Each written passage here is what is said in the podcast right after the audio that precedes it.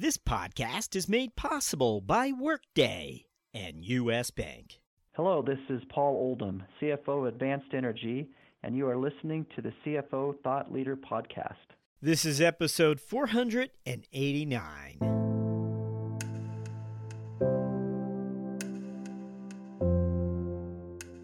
a quarterly basis, we'll do a quarterly business review, and the FP&A partner will help each of their functions prepare for that and present to the executive team how things are going for each, not only on the function, but also on each major program or project. If we're 50% underspend, but we've only enrolled a quarter of the patients than we thought we enrolled, then we're really over budget, even though we spent less, right? We've spent less but made a lot less progress. We're actually over budget. So that type of thought partnership throughout on a day-to-day basis and more formally really helps across the board.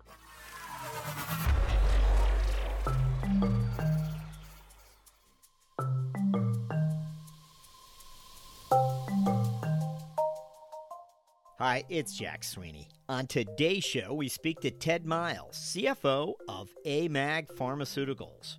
With nearly half a billion dollars in annual revenues, AMAG left its biotech startup days behind long ago. But with a variety of offerings at all different stages of development and commercialization, CFO Ted Myles is seeking to achieve greater visibility into the spending required to advance its patient enrollment efforts. We speak to Ted about that and much, much more after this.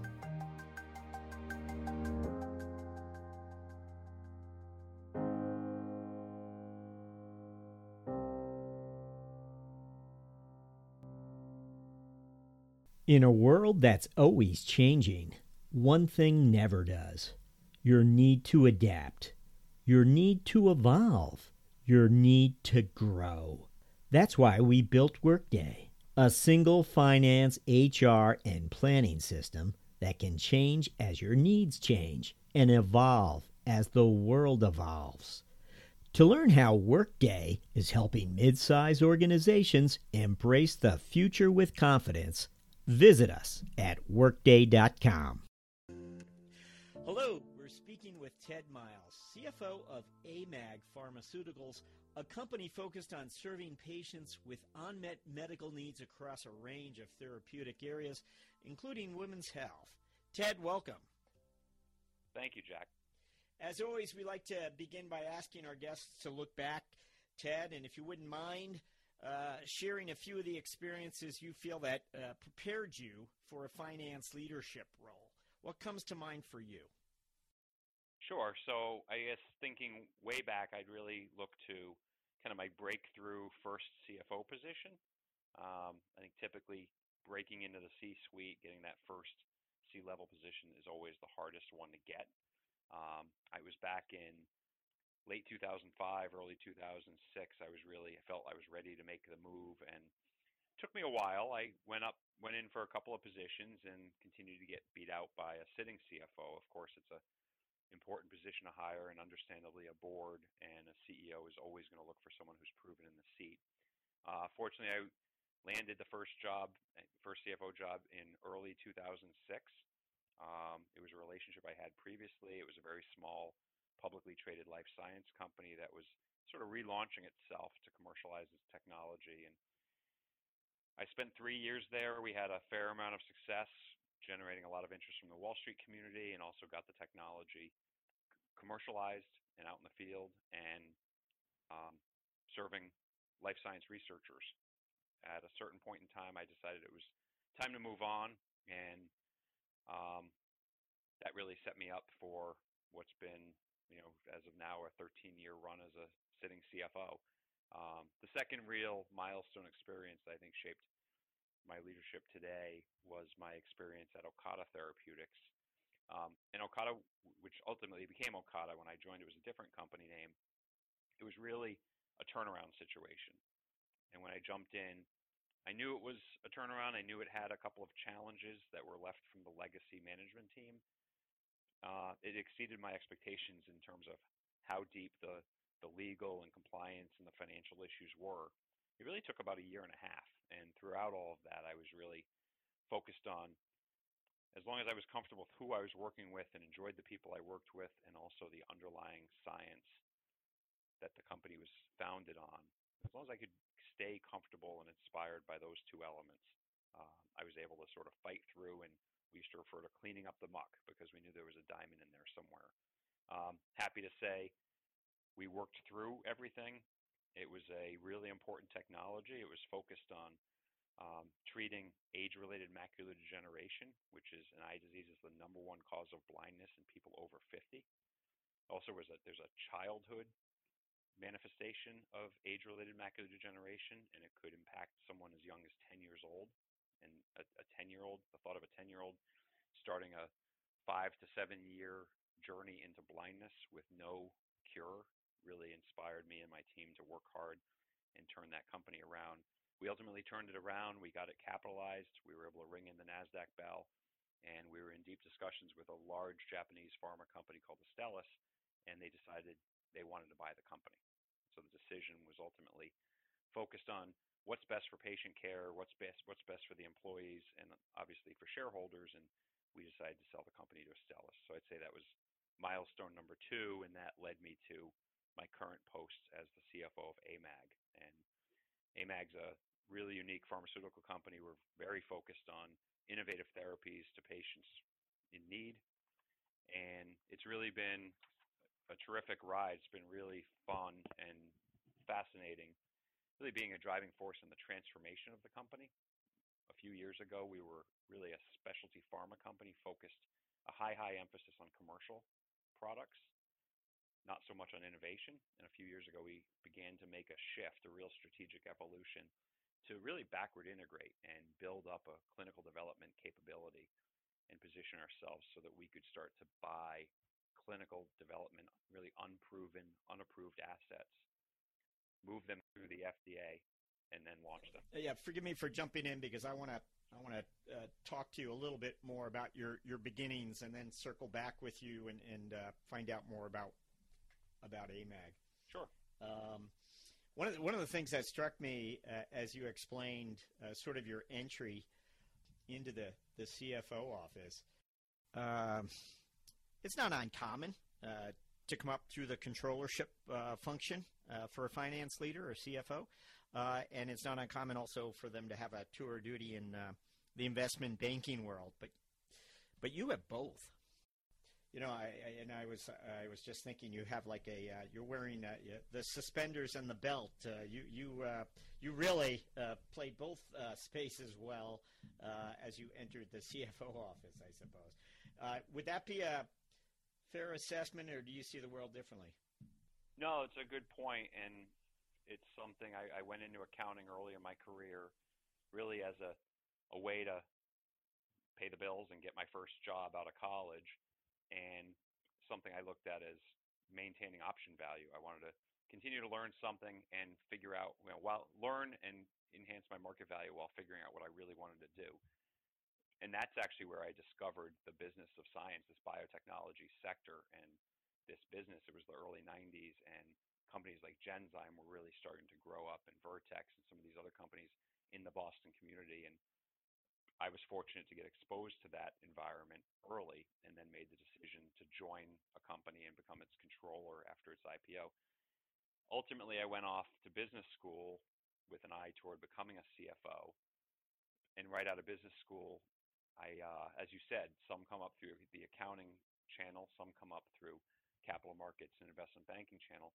I wanted to be as well-rounded a CFO as possible. So after business school, I went and worked on Wall Street in the healthcare investment banking group of a boutique investment bank and was really fortunate to learn how to evaluate companies, how investment bankers operate, how investment banks operate, um, and, and gave me a really good understanding of the capital markets that serves me well today. turn back the clock. Uh, was there a possibility? Could you have landed just as easily in uh, perhaps uh, IT software or another industry? Uh, or was it somehow you thought of yourself uh, coming out of school as, as biotech? It's a good question. You have to wind back the clock a little farther. In, in high school, I'd say science was the only class that really got me to sit still and pay attention. I was just always fascinated by biology and anatomy, physiology. the other courses didn't really capture my attention as much. Um, it wasn't until college I became a bit more of a student and was focused on business because I love the collaborative aspect and the team oriented aspect of business. And then the two forces sort of came together when I was spending time at in, in my accounting job as an auditor. And I was performing audit services and learning the businesses of these various biotech companies. So really from that moment on I never looked back. Biotech and pharmaceutical is really that's the industry for me. I think it's the most important for me industry I could possibly work in. I can go home and tell my kids at the end of the day that I at least helped move the ball forward on on an important therapy that would help improve healthcare. You you spent some time describing for us how uh, the environment of the one company when you first arrived, there were some challenges, but what was important to you was you believed in the science and you believed in the people who you were going to be working with. You were confident. Am I, do I have that piece of the story correct? Is that what you shared with us? Yeah, there were really there were two elements when I joined the company. Um, was a penny stock. It was fundamentally broken. It had a the prior management team had really just taken too many shortcuts, and it was across the landscape on shortcuts in the way they built the culture internally, uh, compliance and accounting shortcuts. They had done some unfortunate transactions to really clutter up the balance sheet with some what we call toxic toxic instruments on the balance sheet. And the reason I joined was because I met the CSO, the Chief Scientific Officer, got sort of inspired by his vision of what he was trying to do with these stem cells. And importantly, I met with a few members, the new members of the board. There were a couple of key business leaders in the Boston biotech community and a very key uh, scientific leader who joined the board and also the chairman of the scientific advisory board. So I was able to put the pieces together that the science was real and that the new guard, so to speak, which I was going to become a part of, was very committed to doing things right. It's a great story because uh, I think many finance leaders, as they evaluate opportunities, ever so often there might be one with similar challenges. And uh, let, let's face it, these are tough decisions. Do I join uh, now or not? But it sounds like, among other things perhaps, you had the access to very senior people and you could ask them hard questions. Uh, if you were going to make this type of commitment yourself in your career, you you had that access, and I think that's what gave you confidence. Am I summing that up correctly? That's fair, and I I think the key is asking the right questions um, early and often, and continuing to ask questions. I think that's a key part of the CFO's role is to ask a lot of questions, and sometimes they're not easy questions.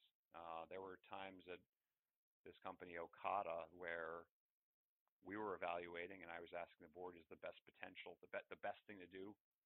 Should we shut the company down? Are these challenges insurmountable? And fortunately, you know, once you ask that question and everyone gets past it, then all challenges are small compared to the alternative. So I think being comfortable asking very direct questions and continuing to ask until you're satisfied with the answer is really critical for any any business situation, but particularly in the CFO seat.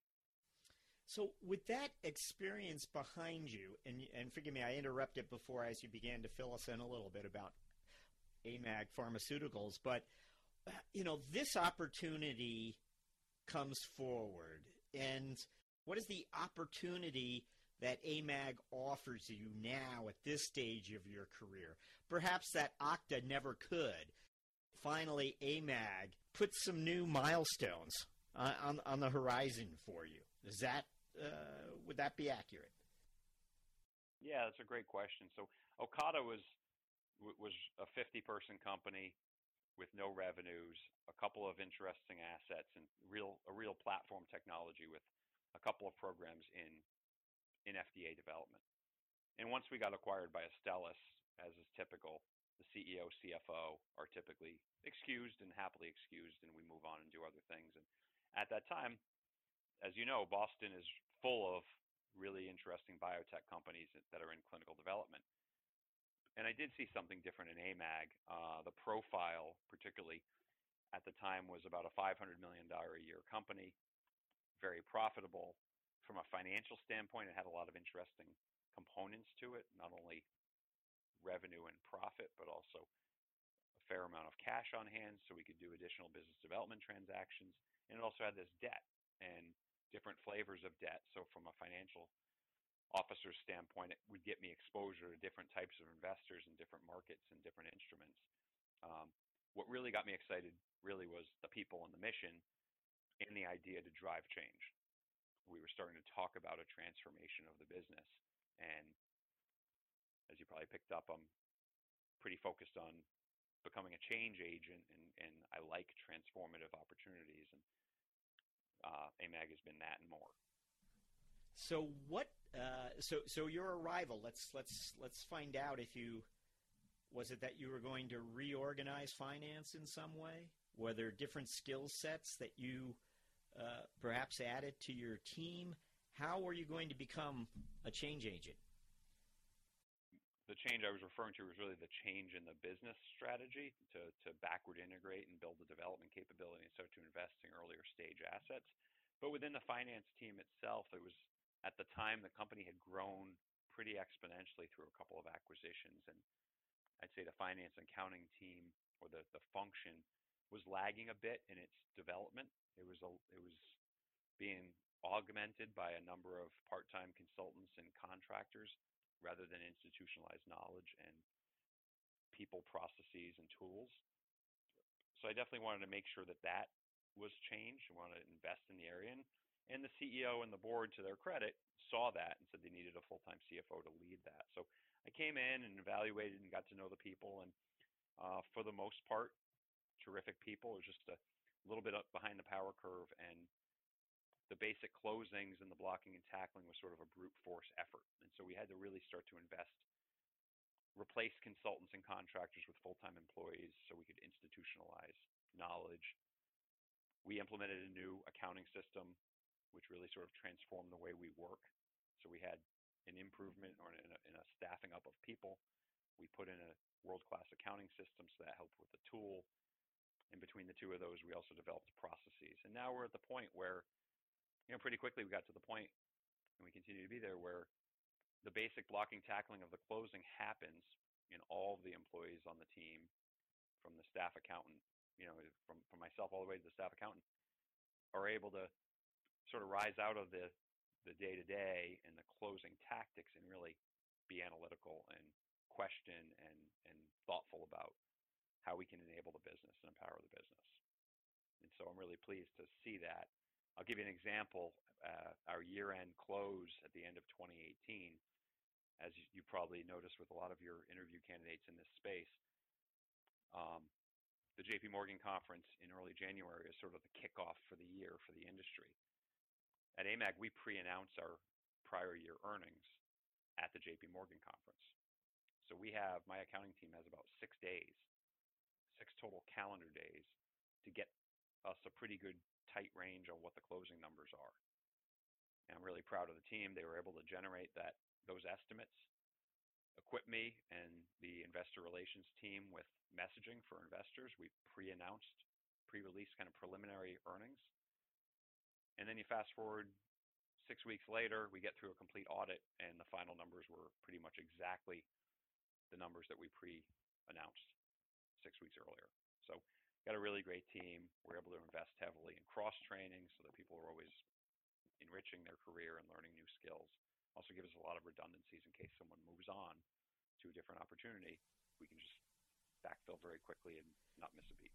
Now you've been there uh, three years now, um, and I know this company's grown uh, through acquisition over time. Is that right? How, how many how many have been on your watch?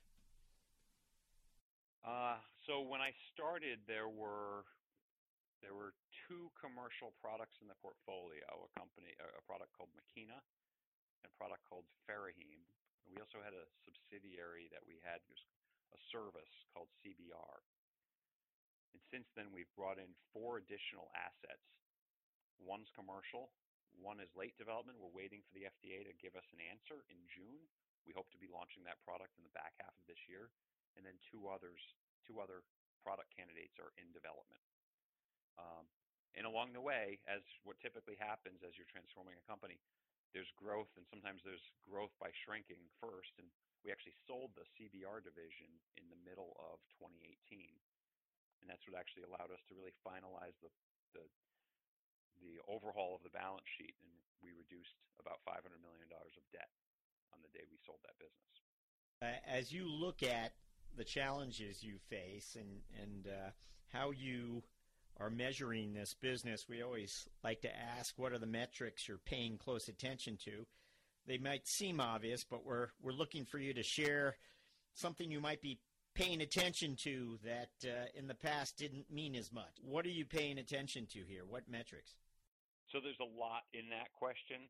We're we're pretty we're pretty data driven, and there's really there's two components as I mentioned. So on the commercial products, it's the typical things, of course, right? So there's leading indicators on scripts and ex-factory shipments.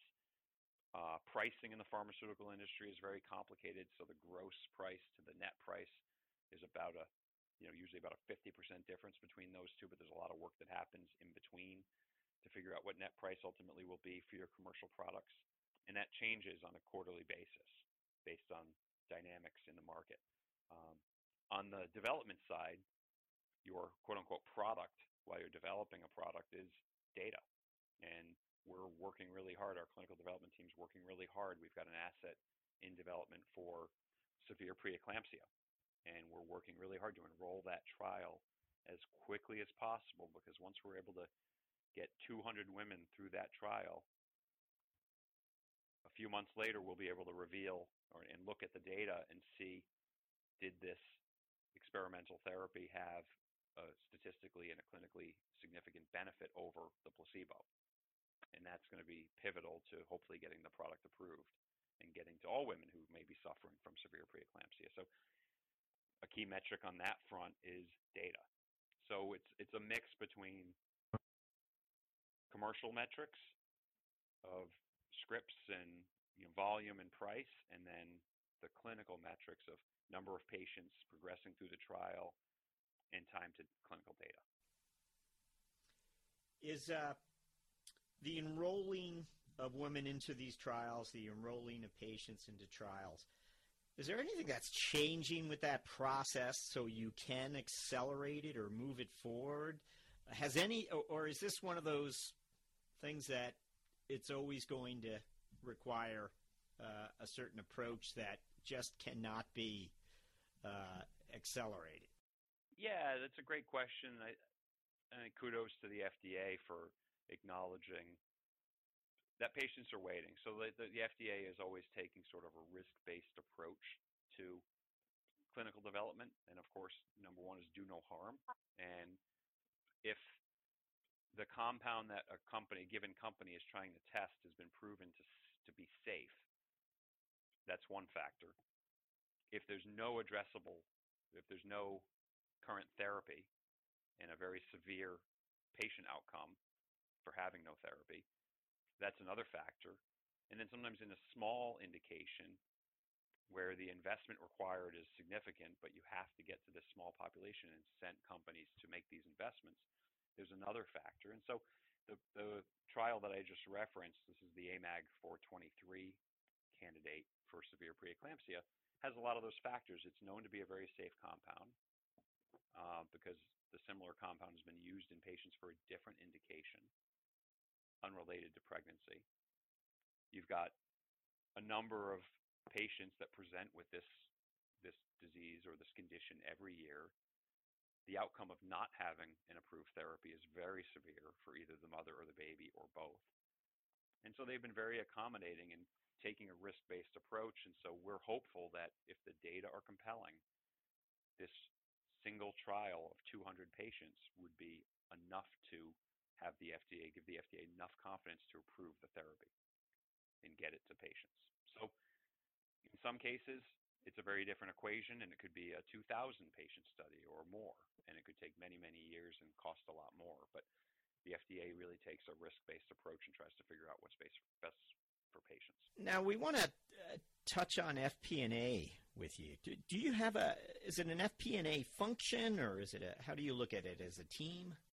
We do. We do have an FP&A function. We've got a, a head of FP&A and he has three full-time people who report into him and they are critical. They're really critical in on a couple of fronts. Partnering with the business to enable better decisions and create a lot of information and really be a very critical thought partner as these different components of the business are working to uh, achieve their objectives. And also the steward function that's part of my role is bringing back information about how how is it that we're allocating shareholder capital and are we doing so efficient, efficiently or are we seeing you know waste or better way uh, opportunity for better ways to do things so the FP&A function is a really important component of my organization and really important if you think about for example the clinical development team I win and AMAG shareholders win and, and patients win if that clinical development team is empowered to make the best decisions possible. And there's a lot of brilliant people in that group. Almost none of them have any sort of financial analytical background. So to get a really strong financial analytical person partnered up with a really strong clinical development person, you can get a really nice marriage there and much better decision making for everybody. So we view FP&A as really, really critical to the uh, really the finance organization and AMAG overall. That marriage that you described uh, and those three FP&A executives, I have to believe that they're out there with the clinical professionals you were just describing. We're finding that there's a cadence to this collaboration. If you could maybe just illustrate for us, I mean, is this something that happens once a quarter? Is this something that happens they cross paths once a quarter or is it does it happen monthly? Is there something you can shed light on for us how that relationship is uh, how they connect in the in the operation? Yeah, absolutely. So they, uh, you know, at AMAG, the FP&A partners actually sit in their areas with their people. So the three the head of FP&A sits in the finance area physically. His three people are co-located in their respective functions. So, for example, the the FP&A executive that I mentioned who works with clinical development, she sits in the clinical development group. So she should be having lunches and working and sitting through meetings with her clinical development quote unquote customers or partners such that she is involved in the day to day and so you've got someone, you've got 10 people in a room thinking through a clinical development plan or getting an update on a program, 10 of them are thinking about the clinical development components of that meeting. And there's one there with a very strong financial conscience thinking about, okay, we didn't get as many sites up as we thought, but a lot more patients per site. What are the budget implications of that? And so they're sitting in on the meetings and helping to provide the thought partnership on a day to day basis. And then on a more formal setting, what happens is on a quarterly basis, we'll do a quarterly business review, and the FP&A partner will help each of their functions prepare for that and present to the executive team how things are going for each, not only on the function, but also on each major program or project. If, if we're 50% underspend, but we've only enrolled a quarter of the patients than we thought we enrolled, then we're really over budget, even though we spent less, right? We've spent less but made a lot less progress, we're actually over budget. So that type of thought partnership throughout on a day-to-day basis and more formally really helps across the board. Now, has that sort of approach or uh, let's call it architecture been in place uh, before you arrived, or is that something you and the FP&A leader helped craft? And eh, eh, eh, you know, in, in, terms of how those people are spending their time and and the types of questions and the types of relationship they have. Was that something that clearly has evolved over time? It's definitely evolved over time. In fact, we didn't even have. I think our clinical development team, our overall R&D team, was probably a handful of people when I started, and now there's over 40 professionals in the R&D group. So there was clearly not an R&D partner there. There just wasn't the spend, and there wasn't the uh, level of importance back then. Um, as there is now. So uh, I'm trying to think. All of our FP&A people that we have on staff now have joined within the last two years. So this might seem rather rather obvious to you, but it's a great uh, discussion that I'd like to have more of. So I appreciate you uh, answering uh, these questions. And, uh, and and and inside the the R and D, the seasoned R and D professionals have probably collaborated in the past if they've had a career in R&D with finance people. Uh, but do they perceive that your finance team is playing a more engaged role? How would they? How how do you hope that they are perceiving finance? Hopefully, as partners, and if if if FP&A and finance is sort of a necessary evil in their mind, then we're not doing our job right. They should be coming to us, and happily, that's what they're doing. They're coming to our part to their partner, their FP&A partner, and coming to these quarterly business reviews, willing and, and really excited to bring forth their progress and to sort of flip the coin over from clinical progress to the financial side of that clinical progress with an eye toward how do we do more with less? How do we move things across? How do we move things better? That you know, the clinical development leadership also understands that resources are finite. In any company, they're finite. We're all, as an executive team, stewards of shareholder capital. So the more the more efficiently that we can deploy that shareholder capital for the greater return, the better for all of us. And as uh, everyone's very focused on kind of comes back to the patient. If we're able to deliver, get these patients through the trial, if the data are good, we can get this drug approved, share price goes up, we can get more capital and go and develop more drugs and and uh, improve lives. So it really is a, a virtuous circle, and that's sort of the tone that we have here at AMAG. Um, patient care, and we're all shareholders of the same company and stewards of shareholder capital. So hopefully, you know, what I see is they come to us often and really partner with our team often and on a regular basis. When we come back, CFO Ted Myles shares a finance strategic moment with us after this. You want smart, clear, and honest guidance to help you meet the financial goals of your middle market business. With US Bank, you have a partner who will help you find the right solutions to help your organization reduce payment costs, enhance control, improve cash flow, and expand your spend visibility. US Bank's dedication to making ethical decisions and doing the right thing is at the heart of what they do, and their efforts haven't gone unnoticed. They've been named a 2017 World's Most Ethical Company for the third consecutive year by the Ethisphere Institute. To learn more, visit uspayment.com slash middle market.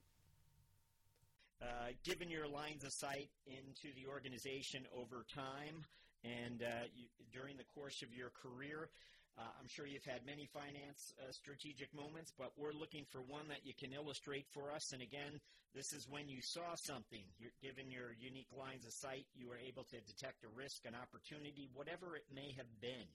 When I ask for a finance strategic moment, what comes to mind for you?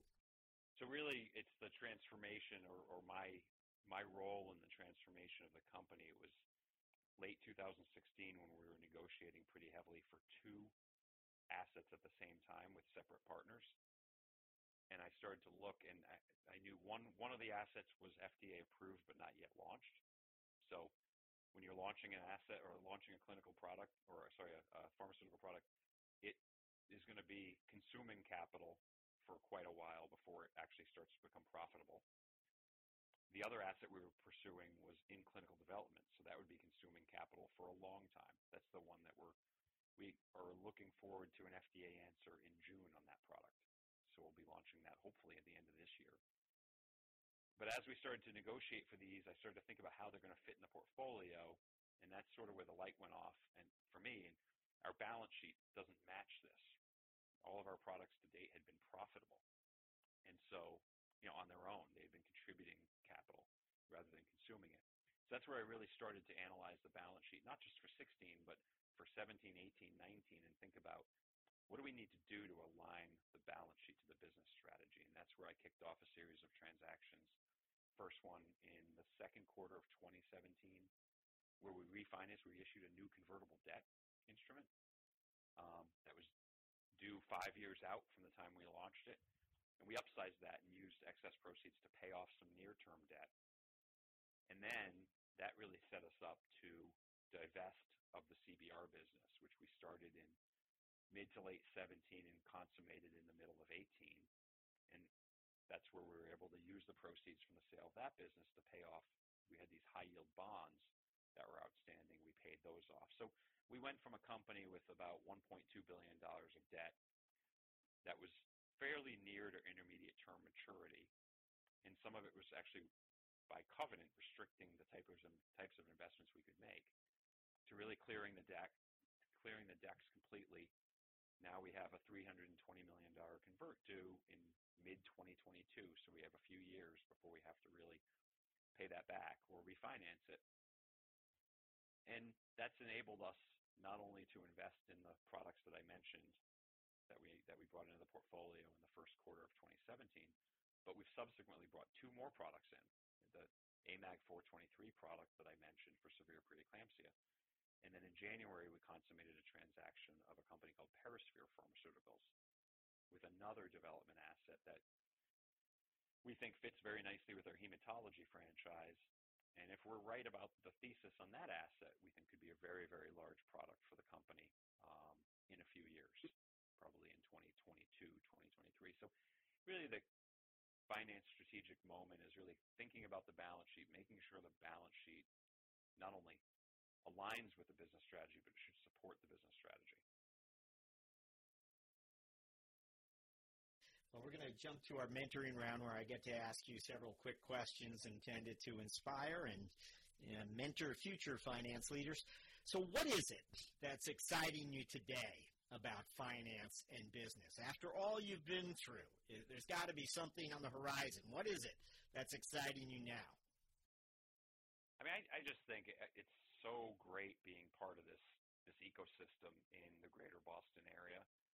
I feel like over the last 10 years, the, the greater Boston area has just kind of had a boom in biotech and biopharma where it's just the place to be. And I was at a conference last week and just you see old friends and people that you've crossed paths with over the time, and it's just very energizing to see what they're up to these days. And tomorrow, you know, today's tiny little pre-IPO biotech company could be tomorrow's Vertex and it's just really inspiring. And, and the biotech industry is is really predicated at most of these companies that are trying out something brand new. These early early stage biotechs are going to fail, but some won't. And the ones that don't fail are the ones that deliver real impact to patients, and that that's very exciting to me.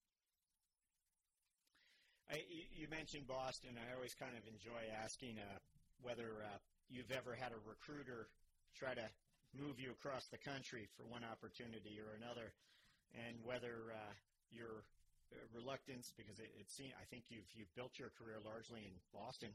Um, correct me if I'm wrong, uh, but uh, have you ever been tempted to leave the area? Yeah, I, I, I th- those calls come all the time, uh, and Boston's home.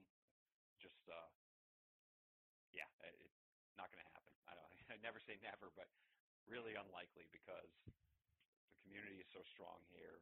Um, not to mention my kids are well situated in their schools and, and we're in a great town and everything, but um, really this is the place to be.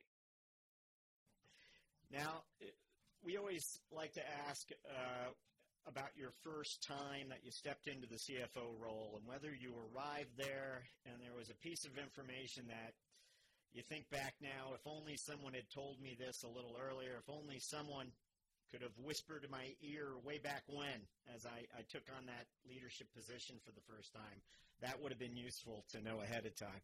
What what might that have been if there was a piece of information you wish you had as you entered the CFO office for the first time?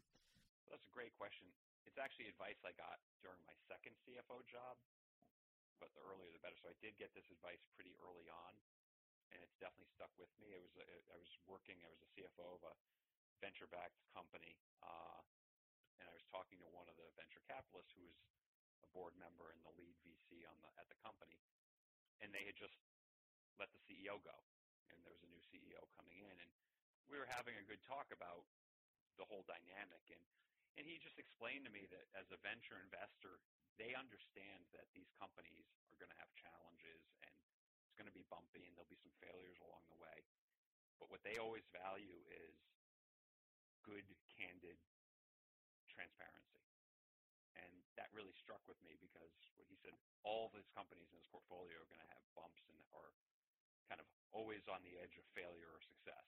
It's the ones, the, the CEOs and the management teams they stick with are the ones who really just give them the truth and work through it together. And that has uh, stuck with me for sure during the Ocata experience and continues to as I work to uh, progress transform and, and grow AMAG investor relations, they're ultimately the shareholders here and they own the company. And I think investor relations is really a, a relationship business at the end of the day.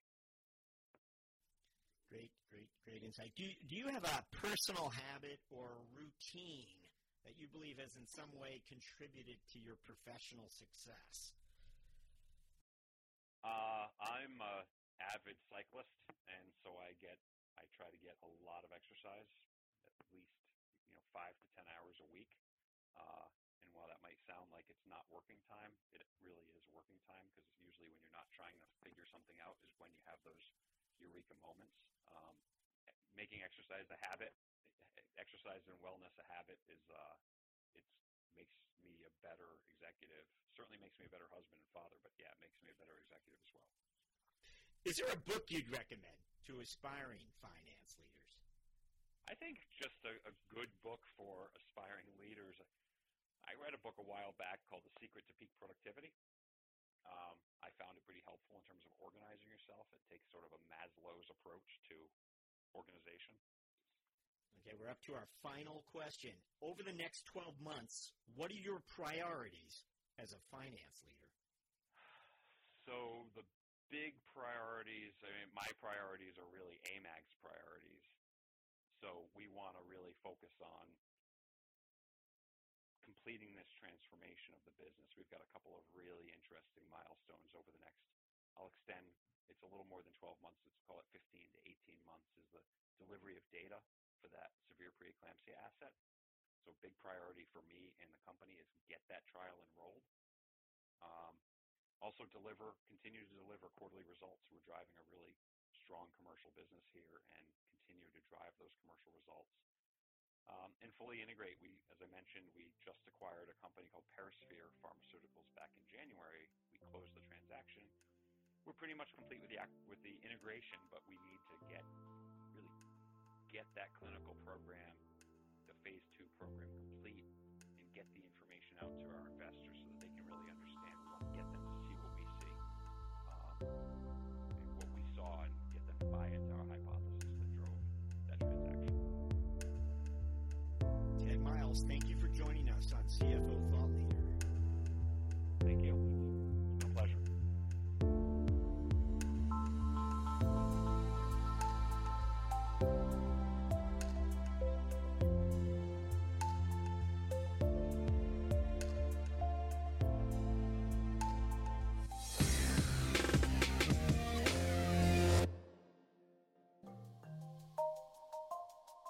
Thank you for listening. And don't forget, Thought Leader listeners, you can now go premium at CFOThoughtLeader.com.